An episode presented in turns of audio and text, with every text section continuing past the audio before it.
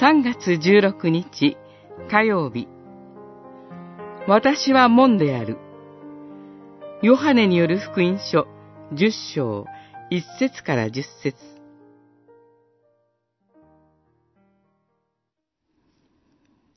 私は門である。私を通って入る者は救われる。その人は門を出入りして牧草を見つける。私が来たのは羊が命を受けるため、しかも豊かに受けるためである。十章、九節、十節。ヒトラーに対抗したドイツ教会闘争の金字塔とも言えるバルメン宣言の第一項に、キリストこそが唯一の門であるというこの聖句が掲げられています。そして、聖書において我々に明かしされているイエス・キリストは、我々が聞くべき、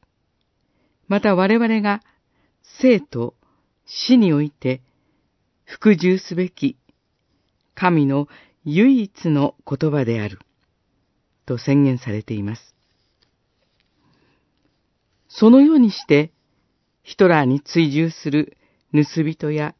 強盗どもを退け、どこまでもキリストを信じ、従おうとした先人の戦いを、今日の日本の文脈において、我が戦いとしていきたいと願います。狭い門から入りなさい、との御言葉も思い出されます。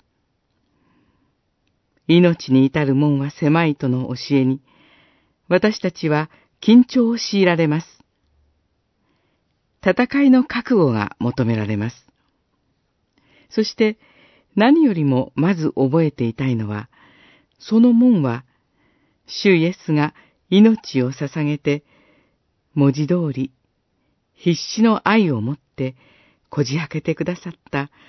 救いの門であるということです。固く閉じられていた重い門を、血まみれ、汗まみれ、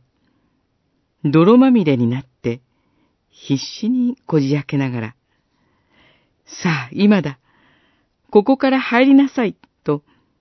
大声で叫んで招いておられるのです。